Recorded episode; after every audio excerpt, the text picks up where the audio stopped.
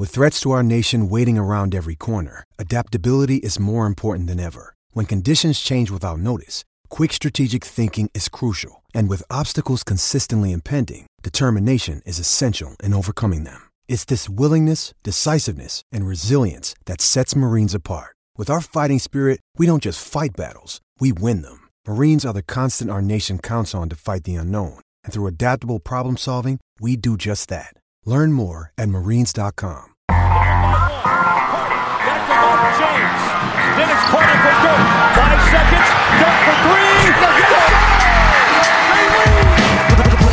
Zaj, nincs egyszer a végén, ha battog a spalding. Minden nap élmény, blokkok és zsákok. Na gyere megmutatom, ez NBA szerelem. Keleten, nyugaton, robban a zaj Nincs egyszer a végén, ha battog a spalding. Minden nap élmény, blokkok és zsákok. Na gyere megmutatom, ez NBA szerelem. Keleten, nyugaton Bye.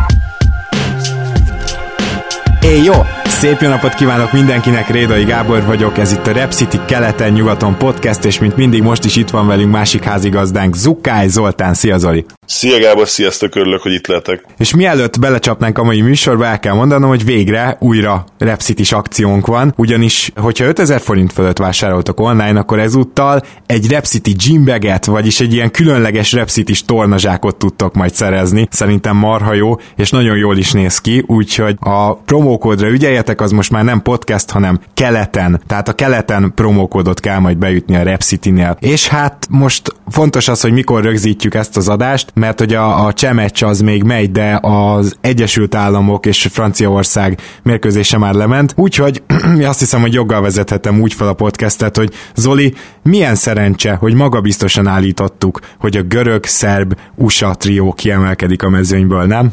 Nem tudom, miről beszélsz, én végig azt mondtam, hogy a csehek a, a torna legfőbb esélyesei. Úgyhogy, hát igen, nehéz erre mit mondani, nyilván, hogyha félretesszük a tréfát, annyi a mentségünk, hogy mi is így gondoltuk, meg kb. mindenki rajtunk kívül, úgyhogy Igen. ja. ez, ez, egy olyan, ez egy olyan balhé, amit mindenkinek közösen kell elvinni. És ebbe a balhéba csatlakozik be hozzánk mai vendégünk, Gedei Tibor, kedvenc egyzőnk, Coach T, vagy Coach G, még nem tudjuk. Szia Tibi. G, G az menőben hangzik, hogy legyünk őszintek. De legyen inkább a ti, vagy csak Siván Tibi. Sziasztok, üdvözlöm a kedves hallgatókat, és hát öröm az örömben, hát összejött ugye a Egyesült Államok Szerbia mérkőzés, úgyhogy... szia, szia Tibi. Ja, egyébként tényleg összejött? Tehát most itt a, itt a vigaszt, vigasztágon találkozni fognak? Hát hogy a viharban és nehogy azt gondoljátok, hogy ez Gondolom, az egy vérre menő mérkőzés ja, a, a, a, popkör, a popkör edzőpáros azért nem hülye tudják, érted, hogy hogy kell, hogy kell a, a, a nézőket feltüzelni, és hát most kit érdekelne egy, egy nem tudom, egy Csehország-Amerika mérkőzés, tudod, az olyan snaps, olyan semmi. Vagy, vagy kit érdekelne egy, egy Szerbia Team USA döntő, amikor az 5.-8. helyre is összecsapatnak egymással. Igen, és ugye amikor kisebb a tét, akkor mindenki lazább, úgyhogy még jobb meccset láthatunk, úgyhogy ezzel a, a világkosárlabda csak nyert ezzel a mai francia mérkőzéssel de természetesen csak ironizálok. Hozzáteszem, hogy az utolsó mondatban még volt is némi igazság, mármint, hogy lehet, hogy jobb meccset láthatunk. Na jó, kezdjük szerintem a VB eddigi nagy csalódásaival, ezzel a három csapattal gyakorlatilag, de, de leginkább kezdjük már el a görögökkel ezt az egész történetet, mert azért, amit ők produkáltak, az, hogy is mondjam, csak van az a dysfunctional, tehát diszfunkcionális szó, tehát, hogy, hogy nekem majdnem minden meccsükről ez jutott eszembe. Persze, ahol nagyon gyenge volt az ellenfél, ott leatletizálták őket, jobban dobtak, de, de amint egy vállalható védekezés, vagy vállalható ellenfél jött szembe, abban a pillanatban a görögöknél olyan ö, rendszer dolgok jöttek elő, olyan rendszer hibák, amit nagyon nehéz megmagyarázni, és ugye Tibi, először téged kérdeznélek, mert beszélgettünk is erről tegnap, hogy azért itt komolyan felmerül valahol az egyzői felelősség is, nem? Hát nagyon nehéz ö, edzői felelősségről beszélni egy podcastbe, úgyhogy úgy, hogy olyan edzőről beszélünk, aki világbajnokságra juttatott ki csapatot. Nekem ami, ami nagyon szembetűnő volt, hogyha a, a világ legjobb bajnokságának a legjobb játékosa, aki mondjuk a tranzíció vezetésbe több mint extra NBA szinten nálad játszik, akkor a tranzíciókat miért nem vezetheti szinte soha, Kivétel akkor, amikor négy faltal mutatja, hogy ő már nem jön le, ő marad, és idegből elkéri a labdát, és úgy kezd el játszani. Szóval ez tudatosan, én nem tudom pontosan miért nem lett úgy felépítve, mint ahogy a Bucksnál van, hogy miért kellett, miért, miért kellett ennyi felálltvédelem elleni játékot vállalni, ahol a, a Kalates Borussis 2-2 kell nekem az ég adta világos, semmi bajom nem lenne, hogyha nem lenne a csapatomban egy, egy Gianni Kumpo, és Kumpót rengetegszer a sarokba láttam, mint a büntetésben lett volna mennyi lehaver vár meg, hogy a Kalates egy 2-2-zgessen, akkor esetleg róla segítenek túl megkapod a labdát, labdát, és, és pont. Mert ha megkapod a labdát és 45%-os triplázó vagy, akkor tök jó. De hát ugye nem ezt láttuk. Úgyhogy nekem a görög, görög rendszer baromira nem tetszett, sajnos ezt, ezt, ezt így kifogom, vagy kimerem mondani, nem, nem, nem tetszett, hogy, hogy, hogy Giannis abszolút nem lett használva, az ő képességére semmi nem épült. Szerintem kicsit ilyen Milwaukee szisztémát kellett volna játszani, ahol, ahol, ahol főleg a tranzíciók tényleg arra épülnek, hogy, hogy ő végig tud két-három leütésből menni, hogy róla nem lehet segíteni, hogy ő egy-egy embert meg tud merni a három pontosan egy leütéssel, és nem, nem fal ellen kellett volna erőltetni a támadásokat. Én így gondolom legalábbis. Egyértelműen mind, mind a görögöknél, mind pedig a szerbeknél arról kell majd beszélnünk, hogy, hogy miért nem tudták jobban használni a, a minimum top 5-ös, és, illetve a szerbeknél minimum top 10-es játékosokat a világszinten, top 5-ös és top 10-es játékosokat. Nyilván megvannak erre az egyszerű válaszok is, rövid a felkészülési idő. Jannis eddig olyan nagyon sokat nem szerepelt a görög válogatottban, majd nyilván beszélünk a, a másik csapatról is. Az az igazság, hogy, hogy ha, ha csak a FIBA és az NBA közti szabályrendszert nézzük, ott azért nagyon sok indokról kell beszélnünk, indokot kell megemlítenünk, hiszen nincs meg ugyanaz a spacing, ami, ami Jannisnak az NBA-ben a rendelkezésére áll. Sokat emlegettük már ezt, de ugye szélesebb az NBA pálya. A festék nem ennyire tömött, tehát itt, itt nem elég, hogy szűkebb a pálya, de ugye szabályok miatt tömöttebb a festék. Ezzel gyakorlatilag Jannis legfőbb erősségét le is vettük, tehát itt, itt nem kell egy El Horford vagy egy Kawhi Leonard ahhoz, hogy megállítsák őt, hanem szinte minden jó csapatvédekezéssel rendelkező gárda potenciálisan képes lehet erre, és az már sokkal nagyobb baj, amit, amit Tibi is említett, hogy amikor lett volna lehetőség arra, hogy az erősségére játszunk, tehát ugye a transition támadások, hogy adjuk oda kezébe a labdát, és hadd vigye rá Jannis, az sem történt meg. Tehát láttam majd, majdnem az összes meccsit a görögöknek, és sokszor volt azért olyan, hogy, hogy off-ball használták őt, aminek nem tudom, hogy mennyi értelme van jelen pillanatban. Nyilván itt jön elő az is, hogy ő mennyit fejlődhet még, mint játékos. És itt most nem csak a dobásról beszélek, ami ugye egyértelmű, hanem az is, hogy, hogy jó elzárásokat adjon, hogy tudja, hogy hova, mikor kell oda futni, és, és ebben sem túl jó még, de hát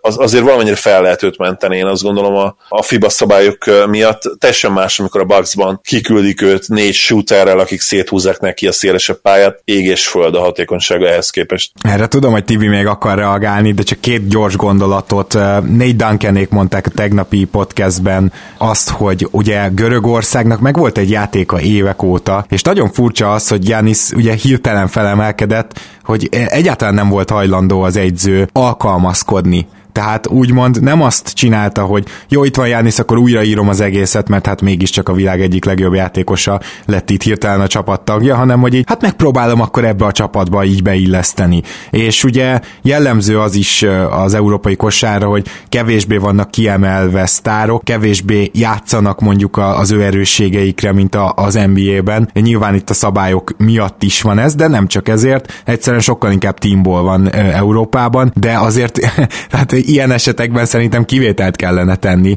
tehát már csak ezért is teljesen igaza van Zolinak abba, és Tibinek is, hogy a Bax rendszerét sokkal jobban le lehetett volna modellezni. A másik pedig, hogy ha már félpályás támadás, mert mondjuk nem tudsz tranzíciót vezetni, akkor is Jániszt nem kellett volna szerintem ennyit együtt játszatni centerekkel. Tehát akkor viszont legyen ő a center, kapja meg pozícióba a labdát, aztán hát azt nagyon kevesen állítják ott már meg. És nyilván ehhez kellenek set playek, tehát ahogy Janis bemegy, mert nem csak úgy van, hogy bemegy aztán oda, akkor nyilván leduplázzák, el se jut oda a labda, stb. stb. De erre kiváló set playek vannak világszerte, az NBA-ben is, Európában is. Ezek sem nagyon voltak meg, tehát hogy még, még csak úgy se játszották Janis erősségeit, segít, hogy a palánk alatt megkapja a labdát, és minimum egy faltot kiarcoljon, és akkor mehetsz, Tibi. Hát lehet, hogy hülyeséget fogok mondani, max kivágjátok, azt azért tudni kell, hogy a hogy Gáborral hajnali háromig beszéltünk tegnap gyakorlatilag a görög válogatottról és Csániszról, és ma pedig ő miatt egy picit később kezdődött a podcast felvétel, úgyhogy ki se tudtam magam aludni, de, de persze nem haragszom egyáltalán.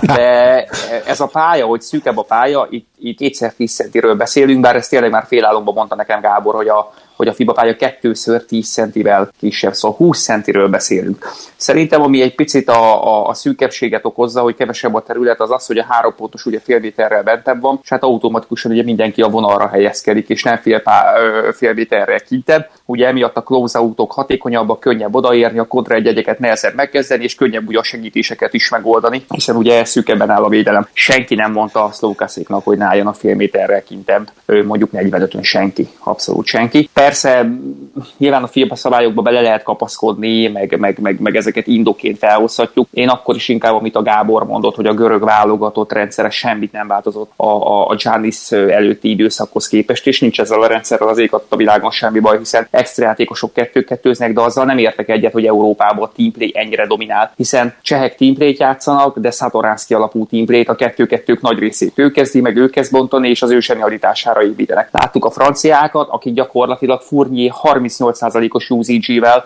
értek el most egy hatalmas nagy sikert azért. A 38%-os usage-re nem mondom azt, hogy, hogy hoppá, teamplay. Az, abszolút, de hát az is teamplay, hogyha az egyre építesz végig. És ugye mellett a szem dekoló 30%-a is említésre méltó. Igen, már mint usage-ban, igen, tehát brutális. Usage-ban, usage-ban, igen. Úgyhogy, úgyhogy teamplay ide, teamplay oda. Számomra teamplay az nem azt jelenti, hogy mindenki egyenlő, mm-hmm. hanem pont fordítva, hogy úgy van az egész besúlyozva, hogy mindenki azt csinálja, ami ez ért. És Giannis brutálisan ért tranzíciók vezetéséhez, mert ezt csinálja egész évben. Három leütésből végig tud menni, tudja, hogy melyik spotból, vagy melyik segítéssel hova kell passzolni, és mikor van, amikor nem kell passzolni, hanem, hanem egy leütésből meg kell verni a védőjét. Ezt nem láttuk. És igen, a másik, amit te is mondtál, hogy, hogy centerek mellett nagyon-nagyon sokat használták, minden tiszteletem Borussiszé, rengeteg mérkőzésen azt láttam, hogy poppolgat, és aztán a, a, a kiosztásokból meg csak ijeszget, dobócselezget, és elakad egyszerűen a görög támadás, fogy a támadóidő, és semmi jó nem jön ki az egészből. Én egy picit egyébként sajnáltam is, mert nagyon-nagyon tetszett a hozzáállás, tetszett az, hogy a padon együtt élt a játékkal, hogy minden egyes görög gól után vicsorogva felállt és öklét rázta. Úgyhogy, úgyhogy ezzel semmi baj nem volt, de, de, de sajnálom, hogy a rendszert nem tudták egy picit rászabni. Kíváncsi lettem volna, hogy ő mire képes mondjuk egy FIBA rendezvényen, hogyha egy picit Csánis centrikusabb a görög válogatott. Abszolút, és még egy fontos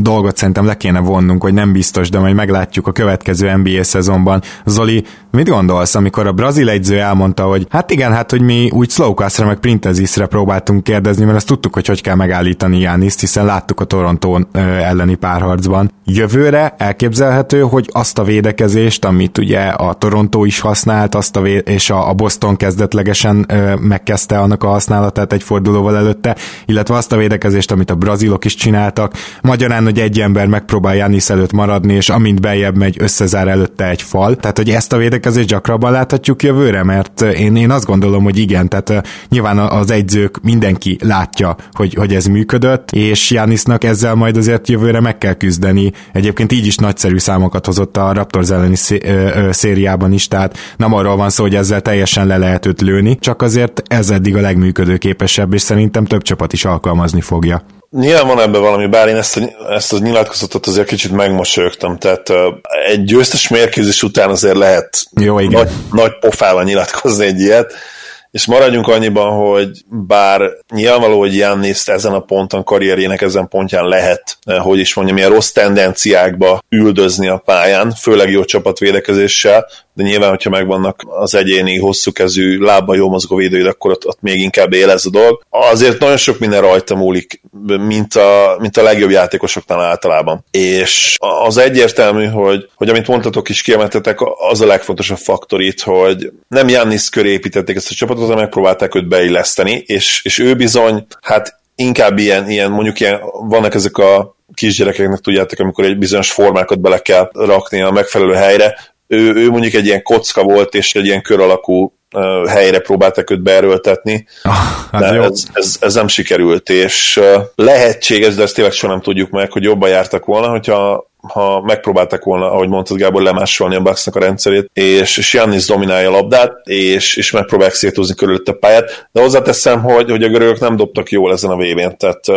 abszolút közép, középmezőnyben voltak, a, ami a tripla százalékot illeti, illetve hogy a meccsenkénti érdekesített uh, hármasokat is. Nehéz, nehéz így, így azért uh, komoly eredményt elérni, és azt, azt látjuk egyébként, nem tudom, hogy ez uh, mennyire érdekes vagy sem, hogy, hogy azért a legjobban triplázó csapatok, hát oda kell kerültek így így a végjátékba, és, és például, a, hogyha beszélünk a szerbekről, de ugye a görögökről is most nyilván, ők nem voltak ezen csapatok között, és érdekes módon az amerikaiak sem, tehát nekik is volt már egy, ha jól emlékszem, egy 7 per 30-as tripla meccsük. Úgy néz ki, hogy, hogy a FIBA bolban is ma már azért nagyon-nagyon fontos az, hogy bedobd a tripláidat, és, és döntő faktor gyakorlatilag. Az argentinok is kis túlzással ezzel nyerték meg a szervek elleni kiki meccset a, a kieséses párharcban. Igen, és én, én még egy faktort mondanék. Jól triplázó és jól védekező, tehát 3 csapatok jutnak gyakorlatilag itt most legelőrébb. Ez, ez, ez a másik közös szerintem a, a, a négybe jutottaknál, hát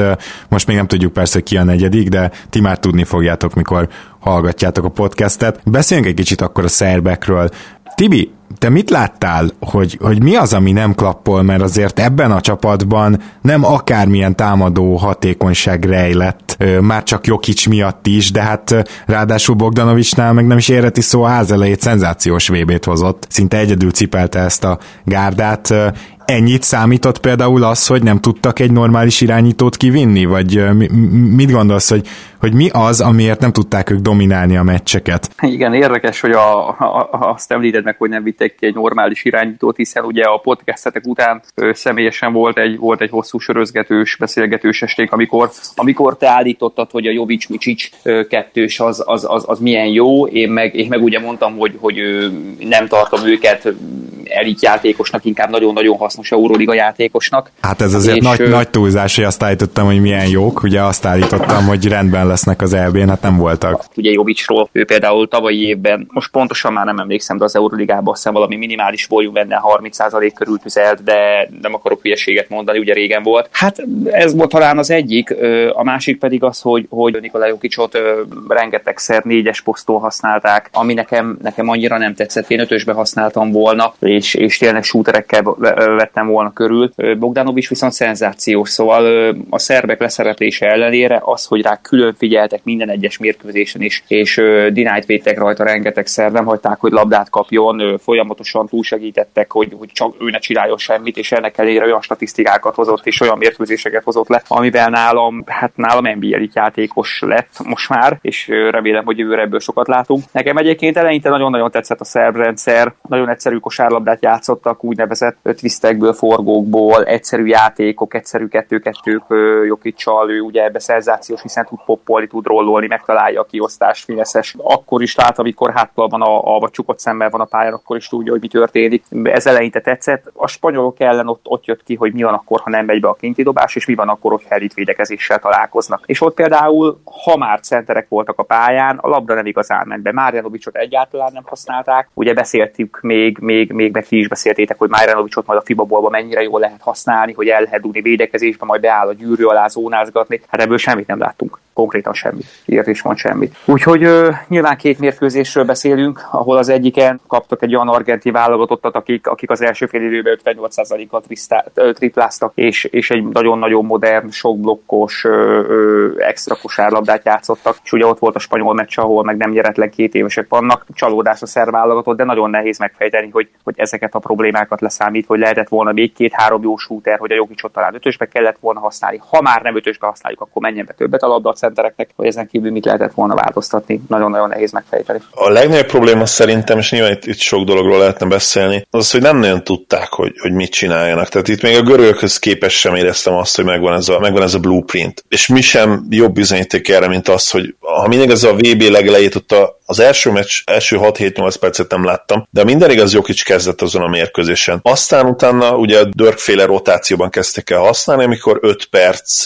után jön be, és, és akkor ugye cserékkel volt. Aztán ugye, ahogy Tibi mondta, megpróbálták három-négy percre azt, hogy ő lett a négyes, és Milutinovot feltolták ötösbe. És mindeközben, mindezzel együtt próbálkoztak azzal, hogy Jokic irányítja, szervezze a játékot, de például itt a Nuggetshez, a Nuggetshez képest a Nuggets ellentétben nincs meg, nincs meg az a, az a continuation, az a, van erre egy jó szó familiarity, amikor ugye mindenkiről tudod, hogy hol, mikor mozog, hova, hova érkezik, és ez nem volt meg a szerb csapatáséval, nyilvánvaló okokból, hiszen lényegesen kevesebbet készülsz ugye válogatottal, mint, mint klubcsapattal. Aztán utána, amikor ez látszott, hogy nem működött, megpróbálták ugye az általatok említett két irányítót bevonni, de hát legyünk őszinték, nem játszottak túl jól, és Bogdan volt nagyon jó, tehát ő egyértelmű az egyetlen konstans volt.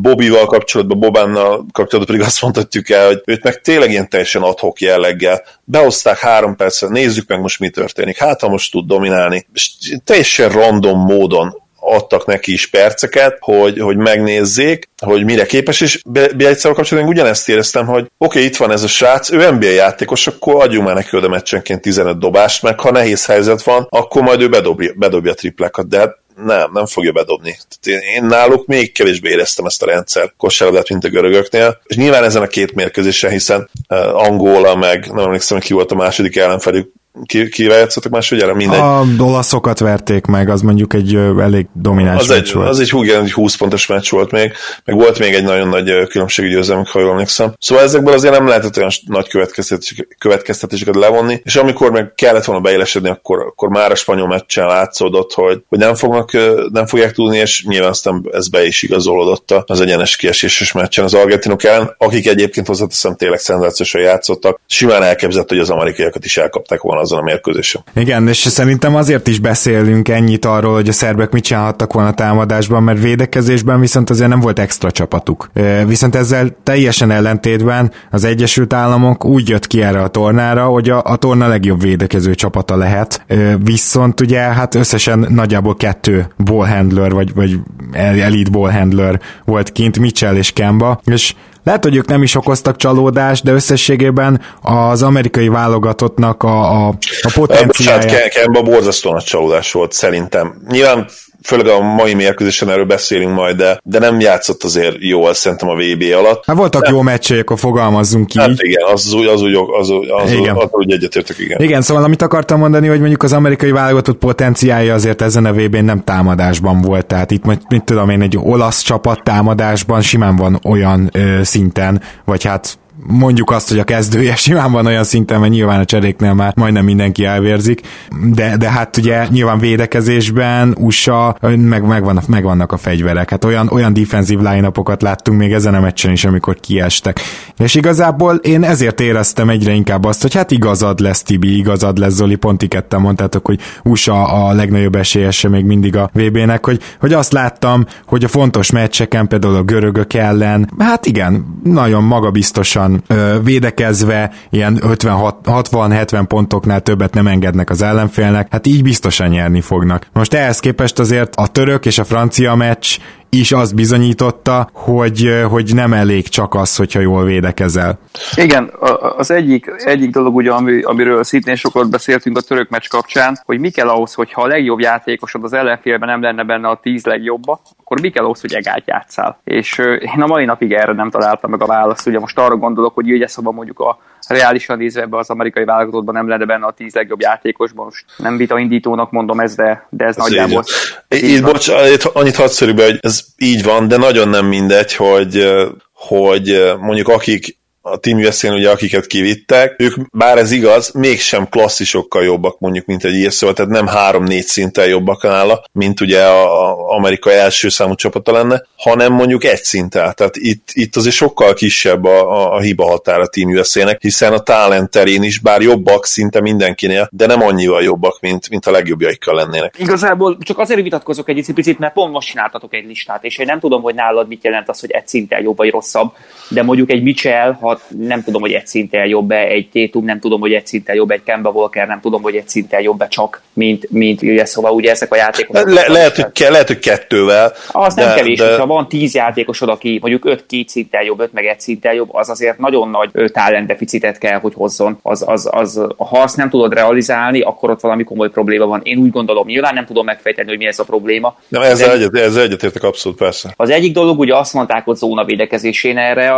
azt reflektáltam, hogy ugye a 2000-es évek elején, amikor volt ugye a hat éves blama az amerikai válogatottnál, és ugye azt láttuk, hogy Iverson meg Marbury eltempozgatja szegény Duncan, meg szenvedott bent a 2-3-as zónák ellen. Gyakorlatilag szerintem senkit nem lepett meg a, a nézők közül, hogy az amerikai válogatott ellen zónáznak a csapatok. És ö, engem meglepett, hogy ez ellen nem igazán lát tudtam koncepcionális támadásokat. Már most a, ha, hangsúlyozzuk, hogy a törökök elleni meccsről beszélünk, mert utána aztán azért beszélünk, más volt a Akkor helyzet. mondtam azt, hogy, hogy nekem furcsa, mert azért van, van jó pár nagyon-nagyon jó dobója ennek az amerikai válogatottnak, ugye Joe Harris, Middleton, egyébként Harrison Barnes is jó dobójátékosnak számít, Kembát pont ti mondtátok a múltkor, hogy 9 és kísérlet 35% az nem rossz. Nyilván ő is az a játékos, akit nem feltétlenül hagyhat szót, Donovan Mitchell is be tud találni. És igen, utána változott meg, amikor a Gábor hívtam, hogy nézd meg az amerikaiakat, hát mondták nekik, hogy el kell dobni az üreset, és nem kell gondolkodni, meg nem kell a, nem kell a zóna, zóna lyukakra ráütögetni és kiosztogatni, meg a zóna lyukakra ráütögetni és 6 méteres tempókkal dobni, hanem el kell dobni a kintit, úgyhogy ott változtattak. Ennek ellenére nekem ez egy picit rejtély marad. A francia meccs egy picit más volt természetesen. Beszéljünk szerintem erről a mérkőzésről, mert azért a Team USA a Törökország elleni gyakorlatilag blama kivételével, ahol a törökök egy az egyben ajándékba adták azt a győzelmet USA-nak, azért már elég jó forrában rendült, eléggé menetelt, és nem voltak olyan vészes jelek, mint mondjuk a szerbeknek a spanyolok elleni vereség, vagy a, vagy a görögöknek bármi. és ezen a mérkőzésen azért mégis azt láttuk, hogy a Team USA-t a franciák, nyilván tudtuk, hogy ők szintén elitvédekezéssel állnak majd ki, nagyon-nagyon jól limitálták, és a, a Team USA támadásban, hát Donovan Mitchell extrájával tudott gyakorlatilag életbe maradni. Most független attól, hogy Kembának gyenge meccse volt, Donovan Mitchellnek viszont extra, tehát most a Kembának van sokkal jobb meccse, és ő dob el többet. Én nem vagyok benne biztos, hogy csak ennyi múlott a dolog. So- sokkal inkább azt érzem, hogy gyakorlatilag a franciák védekezésével nem tudtak mit kezdeni. Én abszolút egyetértek ezzel, és, és egy, én egy játékos emelnék, aki Fournier is szenzációs volt, de aki elképesztően domináns teljesítmény nyújtott, az Rudy Gobert volt, és, és ő a legnagyobb indok, amiért ez, ez az upset megszületett. 21-16-os meccs, de, de még a statoknál is dominánsabb volt, tehát még, még ennél a 21-16-nál is igazából ő jobb teljesítmény nyújtott. Nem nagyon lehet azt a szavakba önteni, amit ő ma csinált. Turnert ugye először is falt problémába kényszerített, ez nyilván fontos volt később, de egyébként az is érdekes, hogy itt szerintem Pop lehet, hogy nehéz azt így rögés nekünk kimondani, de lehet, hogy hibázott egy kicsit másik félidőben, mert meglepő módon Brown volt ma legjobb centervétője Team USA-nek, és amikor Brown volt Goberen, akkor voltak problémái a franciának, ugye neki nincsen jumper, tehát nem olyan egyszerű az, hogy meg odaadod neki a labdát 15 lábnál, két-három méter egy gyűrűtől, és majd ő turnaroundba bedobja, mert ő nem csinál ilyet. Neki van egy-két horog dobás megmozdulás, amiben nem rossz, bár nem is jó, én átlagosnak mondanám, és egyébként azért minden, minden hustle play, tehát mindent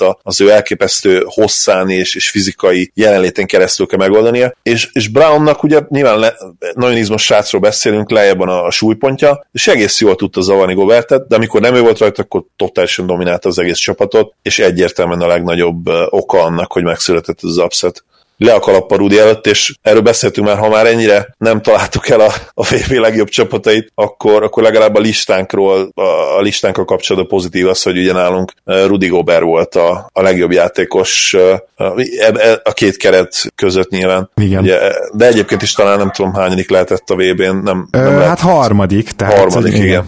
igen. Úgyhogy azt, ezt legalább visszahozta az élet nekünk, ezt igazolt az élet. Igen. A VB előtt én azt mondtam, hogy három olyan játékos látok, aki akár egyedül is meg tudja verni ezt a Team USA-t, és nyilván ezt az egyedül megverni, ezt értsük jól, ne úgy, hogy 90 pontot dob és 70 lepattanót szed 50 asszisztal magának. Ugye, ugye Giannis Jokic és Kober, és hát azt kell, hogy mondjam, hogy bár igaz, hogy őt, őt leginkább védekezésbe, de, de ő, ő az egyetlen, akit baromi jól használtak a franciák. Nagyon-nagyon jól támadásban nem volt túltolva, pontosan azt csinálta, amit csinálni kell. Amikor Brown fogta, akkor megvolt a, akkor váltott Smallborram a Team USA, ugye megvolt az öt csapatfajta a Team USA-nek, és, és Gobernak bement két-három-négy labda, mismatchet nem tudta megoldani, de azért ő róla tudjuk, hogy ő nem abból, nem abból dob a múltsa pontot, hogy ő posztápolgat, meg egy-egybe lejátszogatja, hanem, hanem pick and rollból szépen válik le, gyenge oldalról szépen lépeget be. Így van, igen. És hát ugye az a hustle az nyilván nem múlt el a pályán vele, Brown jelenlétével se, hogy, hogy a védő lepattanót azt uralta, az, azt botrányosan uralta. Az, hogy az összes támadó érte elmegy, és ott igenis küzdeni kell, nem az van, hogy simán leszeded egyből kiszabadítasz és tudsz indulni, hanem ott van egy 217-es, 240-es wingspan rendelkező ember, aki ott sápol, meg megnehezíti, meg küzdeni kell vele. És ami nekem nem tetszett a Team USA-be, bár nem bántam, mert a franciáknak szurkoltam, hogy mint hogy a tudatosan Gobert akarták volna támadni. Kettő-kettőkből, egy-egyekből, ha elváltották, akkor is ők támadták folyamatosan. Én nem tudom, hogy ez mennyire jó. Nekem annyira nem tetszik az, hogy a, a NBA legjobb védőjátékosát támadjuk egy-egybe. Legyen szó most Donovan Mitchellről, vagy Marcus Smartról, vagy hát De igen, tehát érted, ezt tudod, hogy ki csinálta jól James Harden, mert neki van egy olyan visszalépős triplája, amit 39%-kal dob, tehát akkor már nyilván sokkal nagyobb probléma lenne Gobert jelenléte egy ilyen elváltás után, mert hogy azért oda nem tud kiérni. Hát csak, csak pont, pont nem nagyon cserélték be ezen a mérkőzésen, legalábbis én nem nagyon hát láttam, hát hogy ő, ő pályán lett volna. És ha nincsen James Harden, akartam még egy ilyen közhelyt mondani, amikor a, bocsánat, hogy visszatérek ide, az Oli mondta, hogy azok a csapatok, akik jól tripláznak, azok, azok jutnak messzire, hogy a legjobb jó triplázáshoz elsősorban kellenek jó triplázók. És ez bár közhely, de, de akár a szerveket nézzük meg, és most fejből mondom az adatokat, pontosan nem emlékszek, de, de Jovic valami, valami 9-1-jel zárt, a, a Micsics 8-0-val zárt, a Gudoric 33%-kal zárt. Ezek, ezek között a Gudoric nyilván nem rossz triplázó, sőt, ő kifejezetten jó, de a másik kettő azért szezon közben sem olyan extra. És sorolhatnánk a többi csapatot is, ugye, akár a görögöket is végigvehetjük, hogy kiszámított tényleg elit triplázónak, és Sloukas igen. Kalates rendben van, de hát ugye ő, ő, ő, ő, ballhandler pozícióba játszott, ő, ő volt a, a alfa és az omega, néha azt éreztem, és a többiek ott sem voltak olyan elit shooterek, mint mondjuk Ausztráliánál Petty Bills, vagy Joe Ingles, vagy, vagy, igen, igen. vagy Goldring. Igen, azért, azért nagy különbség van egy, sokszor egy, még egy 38%-os triplázó között is, vagy mondjuk egy, egy olyan 39%-os mondjuk egy James Harden között, vagy, vagy nyilván, hogyha specialistákat említünk, akkor egy Ray Allen. Ha kint lett volna egy ilyen Ray Allen kaliberi shooter ebben a csapatban, ebben a team USA-ben, már mennyit ért volna, vagy az az egy szem James Harden. Tehát ha, ha ő játszik, akkor már megváltozik az egész játéknak a dinamikája, és, és hirtelen azok a játékosok, akik ugye, hát valljuk be, mint, mint első számú scorer, oké, nem volt kijelölve első számú scorer, de talán mondjuk Donovan Mitchell, akik egy ilyen szerepben azért hát becsődöltek, vagy, le, vagy ha nem is csődöltek be, akkor ugye kis lehetett jelölni őket, és inkább akkor volt ez a teamból. Ha itt lett volna egy James Harden, az nyilvánvalóan odaadjuk a kezébe a labdát a, a negyedik negyedben, és én, nekem van egy erős gyanúm, hogy lehet, hogy más végeredmény is született volna. Hát itt nagyon szerencsétlen a team össze ebből a szempontból, hogy, hogy sorozatban az összes sztárjuk kivétel nélkül lemondta, mert akár ha egyetlen egy olyan sztár, ha nem is mint Ján de mondjuk egy top 10-es játékos az NBA-ből ott lett volna, már teljesen más ennek az egésznek. Akár egy Steph Curry, akár egy James Harden önmagában már nagyon-nagyon sokat jelentett volna. Ja, egyet kell értenem Szolival, meg bocsánat, hogy egy picit az ellenpólus vagyok, megkértetek, hogy ma legyek én az ellenpólus, de, de hát a többi csapatnál sem voltak ilyen kiemelkedő támadó játékosok, és hogyha a franciáknak elég mondjuk egy, egy Edsen Fourier, vagy hát. egy Nürikina, aki tök jót hoz, vagy, és most minden poén félretéve mondom, hogy, hogy Fourier nem tudom ti hova tennétek ebbe az amerikai válogatottba, de elég volt, hogy a támadó játékot fel tudják ráhúzni. Vagy mondjuk pont a cselket nézem, és most már az ausztrálok eldöntötték a mérkőzet, 12 ponttal vezetnek nem feltétlenül feltétlenül döntötték el, de uh, itt, itt, itt egy Szatoránszkira épül a rendszer, aki szintén a, az amerikai válogatotban nagyjából helyezzétek el, hogy, hogy nekem ez, ez bocsánat, de nekem ez nem kifogás, hogy itt csak Donovan Mitchellek és csak Middletonok voltak, mert a többi csapatban nem voltak Donovan Mitchellek és Middletonok sem szerintem, ha már de, ez, ez teljesen egyetem, viszont azt ne felejtsd el, hogy itt nulla continuation van, tehát ez a keret soha nem játszott egymással, tehát mennyi volt, két hetük rá, sőt, nem, nem tudom, két-három hét, hogy összerakják, és azért ez, ez nem feltétlenül igaz a többi válogatott. Tehát a, a mag azért szinte mindenhol megvolt. Team USA-nél gyakorlatilag egy teljesen új csapat, és, és nyilván ez, ez egy olyan hátrány, amit talán nem lehetett behozni, hiszen ha, és most pop szemszögéből nézzük, ha be lehetett volna gyakorolni egy, egy teljes szisztémát ezzel a csapattal ennyi idő alatt, hát nyilván akkor pop megtette volna. De, de valószínűleg erre nincs idő, és lehetetlen, és pont ezért bele sem mentek ebbe, meg se próbálták, hanem egy nagyon egyszerű csapat koncepciókban gondolkodtak, kettő-kettők voltak végig, egy-egyek voltak végig, itt, itt nem láttál bonyolult figurákat, és, és valószínűleg az oka ennek az, hogy nem is lehetett, hiszen olyan koponyák ülnek ott, nem csak Pop, hanem a segédedző Steve Kerr, akit, ha megnézitek, hát milyen figurákat játszanak a warriors de egyszerűen erre itt nincs idő, és, és mivel nulla continuation van, gyakorlatilag ilyen környezetben soha nem látták egymást ezek a játékosok, valószínűleg ennyit lehetett kihozni belőle hmm. ennyi idő alatt. Könnyen lehet, viszont beszéljünk egy kicsit akkor az ausztrálokról is, mert például ez a francia válogatott, ez, ez még csak nem is hibátlanul jutott el oda, hogy a Team USA-jel játszan. Ausztrália őket is megverte, és azért most már egybehangzó vélemény szerintem a világ kosárlabda közösségében az, hogy az ausztrálok játéka az valami egészen különleges, és tudom, hogy például Tibi, te is szívesen áldoznál róla, úgyhogy eh, kérlek tedd meg. Hát nekem ők a kedvenceim, hogy a kosárlabda szélséget nézünk, mert, mert ők aztán tényleg a leglogikusabb kosárlabdát játszák, és, és, és ott a setplayek tényleg arra a, az erősségeikre épülnek, ugye a Petinésznek a dobókészségére, arra, hogy a, a, a bogutot leszámítva minden egyes centerük poppolni is tud, és, és rollozni is tud, mert, mert jól válnak le, erősek, magasak, és az összes bedobja egytől egyik, ugye Bénznek a hatből tripláját például itt érdemes a franciák ellen megemlíteni. A védekezésük az, az fantasztikus, és, és azért egyénileg ezek, ezek nem rossz védőjátékosok NBA mércével se nézve, ugye Delavedova, Joe Ingles, Bogut, ezek a játékosok olvassák is az ellenfél támadó játékát, és egy-egybe is kivezete jó munkát tudnak végezni. Úgyhogy nekem nagyon-nagyon-nagyon tetszik, amit, amit tőlük látok, ők nekem már amúgy évek óta nagyon nagy kedvenceim, és hát egy icipicit én náluk még jobban sajnálom, hogy, hogy az, a, az, az egy-két hiányzó az, az, az nincs itt, de most már nekik szurkolok legyenek ők a világbajnokok. Egy, egy gyors kérdés, Simonson nem lenne rosszabb az a csapat? Mert én el tudom képzelni, hogy rosszabb lenne. Szerintem azért nem, lenne, nem lenne rosszabb, mert, mert, mert extra az edzőjük. És a rendszerüknél látszik, hogy mindenkinek megvan a helye, és, és egyszerűen Simonsnak is megtalálna a helyét. Most nyilván ne részletezzük, hogy betenni négyes posztra, vagy tranzíciókat ő vezetné, teljesen indiferens, de látszik a rendszerükön, hogy nagyon össze van az egész rakva. Egómentes, nincs erőlködés, mindenki pont azt csinálja, amit akar. Őket nem zavarja az, hogyha Peti Mills 12 támadást egymástán elhasznál. Abszolút nem zavarja őket. És tudod, amikor Peti Mills szintű kosárlabdázót 30 pontoztatni tudják, és folyamatosan meg tudják dobatni jó blokkokkal, jó asszisztokkal, két-három ugyanolyan szetréje gyakorlatilag. Ők is egyébként egy ilyen twist alapú játékból mennek át egy ilyen dupla screenbe, de teljesen mindegy. Akkor nekem mindig eszembe jut, és bocsánat, hogy mindig ide térek vissza, hogy, hogy azért ezt meg lehetett volna csinálni, én úgy gondolom az amerikaiakkal is. Két hét alatt talán nem, de, de nekem ez ilyen, nekem ez a legjobb magyarázat, amit te mondtál egyébként, Zori. Ha, ha megnyerik ezt a VB-t, biztos vagyok benne, hogy Ben nagyon-nagyon sajnálni fogja ezt, hogy, hogy lemondta. Lehet, hogy soha nem fogja bevallani a sajtóban, de biztos, hogy nagyon fogja sajnálni. Igen. Hát ez, ez, ez biztos, igen. Viszont beszéljünk a torna eddigi lehetséges MVP-jéről, aki most azért kiesni látszik, de azért beszéljünk már Satoranskiról, meg a csehekről, mert szerintem ez, ezt azért senki nem várta, se Satoranskitól, se a csehektől, és ezt külön megemlíteném, hogy, hogy Bolvin a centerük, az nekem egy teljesen NBA játékosnak tűnik, nagyon szívesen megnézném őt a ligában. Ő nekem is nagyon-nagyon-nagyon tetszik, és a, bár a cseheknek nem szurkolok, nem annyira szimpatikusak, és nem tudom miért, de amúgy nagyon jó kosárlabdát játszanak, és, és itt meg ugye már említettem, hogy ez Satoranski alapú játék, rengeteg kettő kettőt egy-egyet vállal fel, hihetetlenül sok oldalú,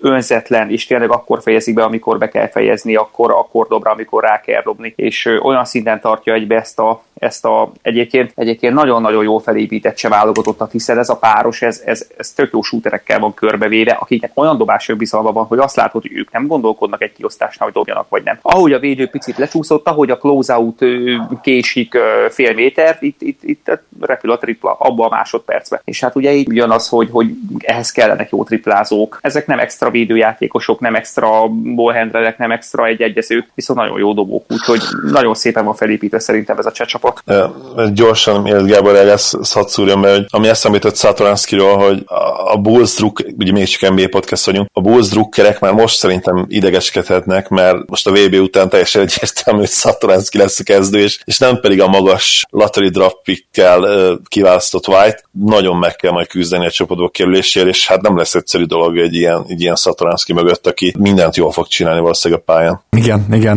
nekem is ez az érzésem, és azért is tetszik az Ausztrál és a Cseh csapatjátéka is, mert összességében tegnap négy Duncan podcastjét hallgatva és elgondolkoztam ezen, ők is mondták, hogy, hogy azért mégiscsak arról van itt szó, hogyha vannak erősségeid, ha azokat jobban ki tudod használni, akkor jobban érvényesülsz, és például ugye ez a két csapat még nagyon extra erősségek nélkül is, például a cseheknél például Veszeli ott sincs, csak hogy mondjak egy példát erre, tehát még nagyon nagy extra erősségek nélkül is meg tudja csinálni, hogy maximalizálja a, a saját legjobbjait. És hát a kérdés az, hogy miért nem beszéltünk még eddig Argentináról, mi, tehát hogy konkrétan senki, mert hogy náluk is igazából egy igazi NBA szintű játékos van, ugye Campazzo.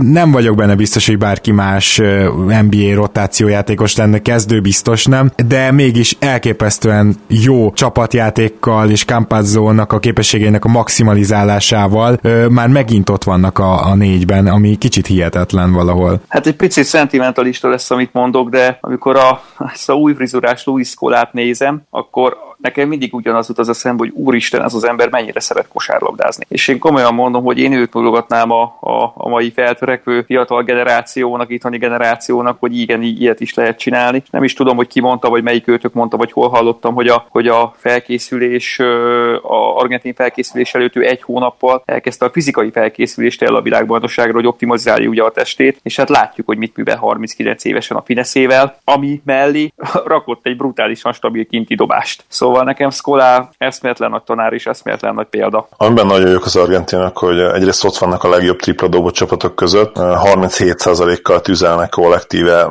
20, 27 kísérlettel meccsenként, az, az nagyon-nagyon jó. Náluk nem sok csapat dob, dobott többet rá, talán Kanada egyedül, meg, meg talán ugye Team USA, de, de ott vannak abszolút az elitben, és, és meglepően sokszor tudnak odaférni a vonalra, tehát bár abban egyetértek mindenki Gábor, hogy Campazon kívül nehéz elképzelni NBA rotációban sok játékos, nyilván Skola tehetsége lévén nagyon hosszú NBA karrierje volt, szenzációs játékos volt, de hát ma már azért 39 évesen nem valószínű beférne, bár hogyha Nene befér a Racketsbe, akkor egyébként lehet, hogy ő is beférne, akár, akár még egy ilyen csapatba is, bár Nene ugye jobb védő, és, és hosszabb, úgyhogy lehet, hogy itt inkább arról van szó, és azért van pályán. És nagyon jó ball handling készségeik vannak, technikások a játékosaik, és nagyon-nagyon özetlen csapatkosabdát játszanak. Sokszor oda tudnak érni a vonalra, hogyha ilyen úgynevezett broken down támadás van, akkor, akkor van több olyan játékos is, aki egy egész jó kettest rá tud vállalni, és, és kiérezett szituációban is eddig, eddig nagyon-nagyon klacsok, úgyhogy le a kalappal nem gondoltam volna. Talán a legszebb csapatkosabdát játszó gárda jelenleg, bár ugye az ausztrálok azért ebben, ebben is lehet, hogy élen járnak. Szerintem is, de, de hát tényleg szenzációs, és például Argentína azért úgy nyeri a meccseit, hogy rohadt sok pontot dob, tehát itt nem arról van szó, hogy itt nem tudom, 50 ponton tartják az ellenfelet. Tehát azért itt látszik az, hogy megint csak tudta szerintem az egyző, hogy mivel tudnak érvényesülni, és, és arra helyezték a hangsúlyt. És akkor még egy gárdáról kell természetesen beszélnünk. Méltatlanul gondoltuk a spanyolokat már ilyen kihaló félben lévő dinoszauruszoknak, vajon? Zoli, ezt most tőled kérdezem, bocsánat, visszadobom a szót. Lehet, hogy én, én, én valószínűleg túl nagy jelentőséget tulajdonítottam annak, hogy, hogy nincs igazi első szem opciójuk jelen pillanatban. Ugye Pau már nem elérhető, bár mondjuk rajta kívül talán, talán Navarro volt még az, aki némelyik világversenyen pontszerzésből legalábbis els, első szem opció volt, ugye már egyikük sem tagja ennek a Gerdának. Ibaka is, nem tudom, lemondta a szereplést, hogy nem válogatták be, talán lemondta, ő azért még, bár azt akartam mondani, hogy még elég fiatal 36 de ugye tudjuk, hogy valójában nem. Úgyhogy igen, ezt hagyjuk. És, és nyilván hát azt, azt valószínűleg alábecsültük, hogy a legjobbjaik nélkül mennyire lehetnek jók, és, és az, az igazság, hogy ez nem egy új spanyol csapat, tehát nem arról van szó, hogy, hogy most itt hirtelen uh, jött pár olyan prospekt, fiatal prospekt, akik mostanában jöttek át az NBA-be, és nagyon jók, uh, hanem, hanem hát ez, ez egy ismerős gárda, tehát ezt, ezt, ezt a csapatot, és szerintem minden játékosukat szinte láttuk az elmúlt években világversenyen, és, és igen, alábecsültük azt a faktort én mindenképpen, hogy, hogy nem feltétlenül van szükség egy, egy olyan igazi vezére, hogyha a csapatjáték játék ilyen szinten van. És hogyha a védekezés ilyen szinten van, azt Igen. viszont azért említettük, hogy itt azért Rubioval, meg Gasollal össze lehet hozni egy jó védekezés, de azt én sem láttam be valami őszintén, hogy például egy Sergio Lull jó, jónak tűnik hátrafele, és az, hogy egy Hernán Gomez, ugye én régóta mondom, hogy az ő igazi posztja a négyes, hogy amint megkapja ezt a, ezt a négyes posztot, sokkal jobbnak tűnik védekezésben, mint Denverben bármikor tűnt. Szóval, szóval azért volt egy-két ilyen extra a spanyoloknál, mégis azt mondom, mondanám, hogy ők teljesen egyértelműen a védekezésükkel mennek. Ma, meg ami nagyon fontos, még, hogy Réki nagyon jól dob ezen a vében eddig, tehát 45%-kal 15 pont felett átlagol, 40%-kal sőt, 47%-a triplázik három és fél négy kísérlete meccsenként, és oda tud állni ötször a büntetővonalra, ahonnan ugye mindig jól tüzel. Ő egy nagyon nagy meglepetés nekem, mert Riki kifejezetten gyenge FIBA játékos, eddig legalábbis. Nyilván ez is hülye hangozhat, mert 15 meg 16 éves korában évvédője volt a spanyol felnőtt bajnokságban. Ki vagyok én ezt mondom, hogy rossz FIBA játékos, de, de pontszerzés szempontjából legalábbis nem volt jó, nem volt ennyire jó szerintem még világversenyen, mint most. Ez, ez szerintem a leg, legjobb, legkomplettebb világverseny eddig. Azért szerintem érdemes hozzátenni, hogyha mondjuk itt lenne még egy öt éve fiatalabb Polgaszol, egy Mirotic és egy, és egy Navarro, akkor most se dobna 15 pontot, sokkal kevesebb dobás lenne, sokkal kisebb teher lenne szerintem rajta támadásba, de, de nagyon pozitív meglepetés, hogyha ez meglepetés egyáltalán. Neki a FIBA három pontos egyébként szerintem egyáltalán nincs messze, szinte úgy dobja, mint a büntetőt, teli talpról álló helyből mókás egyébként, hogy emeli meg. Igen. Ugye az a, az a nagyon ív nélküli lapos dobás, az, az valahogy pont, pont ez a fél méter, ez, ez, ez, ez őt segíti. Amit a elmondott, igen, hogy ugye jó védekezéshez kellenek jó védőjátékosok, és hát Rubio azért még mindig, még mindig fantasztikus, hogy védekezésben itt mutat be és hát ugye Márgeszol is. Nekem egy picit meglepetés a spanyol válogatott, én is valahogy azt gondoltam, hogy ilyen öregurasabbak lesznek, de egyáltalán nem azok. Rudi Fernández is nagyon jó védő, nagyon-nagyon jó shooter, ugye most 5 5 dobott tegnap, vagy 5 5 elkezdett, és, és nagyon tetszik, amit, amit csinál. Én nekem Mirotic hiányzik egyébként leginkább a, a felsorolt vagy nem felsorolt hiányzók közül. Őt nagyon megnéztem volna még ebbe a csapatba, és szerintem pont ő az, aki, aki még úgy, úgy akár hármas, akár négyes poszton úgy, úgy bele tudott volna illeni. Hernán Gomez nekem is nagyon-nagyon tetszik úgyhogy mondanám, hogy szurkolok nekik, de, de, de Ausztráliának fogok innen szurkolni. Jó, akkor most még egy tippek, tippet gyorsan, most tételezzük fel, hogy az ausztrálok megverik a cseheket, és akkor az ausztrál, francia, argentin, spanyol négyes lesz ugye a legjobb négyben, úgyhogy most mindenki tippeljen egyet, hogy kinyeri ezt a világbajnokságot. Hmm. Sajnos, sajnos nem jött össze, ugye a spanyol-ausztrál döntő. Legszesebben azt tippeltem volna, azt szeretném leginkább. Úgyhogy aki, aki ezt az elődöntőt megnyeri, ugye előlegezzük meg az Ausziknak. 13 ponttal vezetnek 4 perc, 20 másodperc a vége előtt most, ahogy nézzük. Most már csak ne, 10 Most már csak 10 igen. Ne, nem tudok dönteni egyszerűen a spanyolok és az ausztrál között. Én egy nagyon-nagyon jó meccset várok. Ha tippelnem kéne, csak azért, hogy legyen egy kicsit érdekesebb a tipp, ugye Tibi nyilván az ausztrálokat fogja tippelni. Talán én is egy kicsit esélyesebben tartom őket, de, de én akkor a spanyolokat tippelem meg. Mégiscsak európai csapat, e, és ugye e, ismerünk engem, hogy, hogy főleg az európai játékosokat preferálom, vagy legalábbis ők a kedvenceim, és Rikit nagyon-nagyon szeretem, e, jingles is szeretem, de talán nem annyira, mint volt csapattársát, úgyhogy én a spanyolokat tippelem akkor. És ha már bejutnak a döntőbe, akkor mindegy, hogy kiválnak szembe, szerintem ott már be is fogják húzni. Én talán onnan kezdeném, hogy én nagyon szívesen bemondaném, bemondanám az óriás meglepetést Argentinát, csak nekik annyira szar meccsap lesz majd Franciaország, hogy ezt ezt tudom mondani. Tehát nekik akkor lett volna esélyük még ennél is nagyobb meglepetést szerezni, hogyha valahogy Franciaországot kikerülik. De... Ezek után biztos, hogy simán nyernek Igen, igen, igen, igen. lehet, le, lehet, hogy így nagyon jól jinxelünk, mert eddig úgy tűnik. Viszont, viszont azt gondolom, akkor én bemondom a franciákat győztesnek, mégpedig azért, mert szerintem hatalmas erőt, mentális erőt fognak meríteni a Team USA elleni győzelemből, és a, az argentinok nekik meg annyira jó meccsap, hogy az nem lesz olyan nehéz meccs, úgyhogy csak hogy mást mondjak, mint ti, akkor bemondom a franciákat. Tibi? Én, én szerintem a franciák a legesélyesebbek innen, de nyilván ausztrálokat mondok, a, a szívem az diktálja, és annak viszont nagyon-nagyon örülök, hogy négy olyan válogatott jutott be a legjobb négybe, ahol, ahol látszik, hogy, hogy nagyon össze vannak rakva szakmai dolgok. A támadó játék tényleg optimalizálva van, és az erősségekre építenek, és nem ez a, már bocsánat, hogy a görögöket, vagy mondjuk Montenegrót hozom fel, ez a mindenki egyenlő felfogás van, hanem tényleg be vannak ezek súlyozva, és azt csinálja mindenki, ami ezért. Úgyhogy, úgyhogy én eszméletlenül várom az elődöntőket igen, és hát... ne, ne felejtsük el, hogyha ha összejön a ugye Argentin, francia elődöntő az egyik ágon, és ugye Ausztrália, Spanyolország a másikon, akkor gyakorlatilag a két európiának megvan az olimpia, ugye? Független attól, hogy ott mit csinálnak. Igen. Igen, igen. Igen. Na, úgyhogy, úgyhogy ez is akkor fontos. Plusz szerintem az argentinoknak is, nem? Én azt gyanítom. Valószínűleg igen, mert... Mert a legjobb akkor, amerikai csapat, ugye ők lesznek, és nem USA. Igen, igen, ugye az a FIBA Amerika térképről, igen, és ugye Ausztrálok pedig FIBA Óceánia Igen, ők, ők már korábban hiszem, is kijutottak, azt hiszem, igen. Igen, igen, így van. Na, úgyhogy akkor, hát gyakorlatilag 11 pont az előny, 2.37 a vége előtt gyakorlatilag ez is eldőlt, hogy innen a VB-ről ki, ki nyert direkt kvótát. Igen. Gerei Tibor, nagyon-nagyon szépen köszönjük, hogy rendelkezésünkre álltál, és tényleg külön köszönjük, hogy a csapatok játékaival kapcsolatos megfigyeléseidet is itt elmondtad, mert hogy azért tőled mégiscsak jobb hallani, mint amikor mi okoskodunk itt Zolival. Hát lehetséges, hogy én is csak okoskodok, de köszönöm szépen, hogy meghívtatok, és, és hát érdezzük az elődöntőket, mert, mert nagyon jó kosárlabdát fogunk látni. Nálad ez alig ha okoskodás. Én is köszönöm, hogy itt voltál, Tibi. Zoli, mi pedig akkor jövő héten jelentkezünk. Most egy picit majd sűrűsödni fog, majd most egy picit sűrűsödni fog esetleg a menetrend, mert hogy közelít azért az NBA rajt is, és jó pár műsorra készülünk természetesen, de még majd a VB után is értékelünk egyet, úgyhogy végül is nem tudom, hogy vagy vele, én most nagyon várom a következő időszak podcastjait. Én is most már egyre közelebb kerülünk tényleg az NBA training campekhez, hónap végén ugye elkezdődnek. Nagyon jó kis szülnap ajándék lesz kettőnknek, Gábor. Bizony, bizony.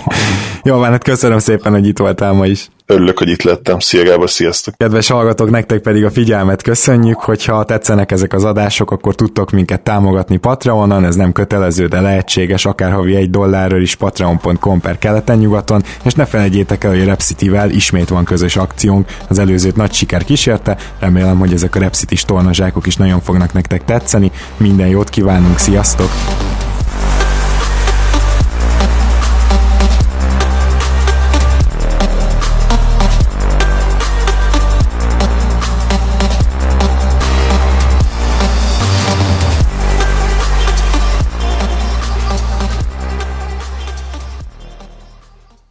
Ha más podcastekre is kíváncsi vagy, hallgassd meg a Béton műsor ajánlóját. El tudod képzelni, hogy a podcastet, amit éppen most hallgattál, fél év múlva már a mesterséges intelligencia generálja? Mi sem. De ha érdekel, eljött már a gépek lázadása. Hallgass bele az Embertelen podcastbe. Orsós Lajos vagyok, a műsor házigazdája. Egyelőre még élőben. Egyelőre. Fedezzük fel együtt, hogyan ismerkedik, randizik, mesél és vitatkozik Betty és Péter, két teljesen mesterséges intelligencia. Lajos, a podcast címét mond még egyszer, Léci. Oké. Okay. Embertelen podcast. Ez a műsor a Béton közösség tagja.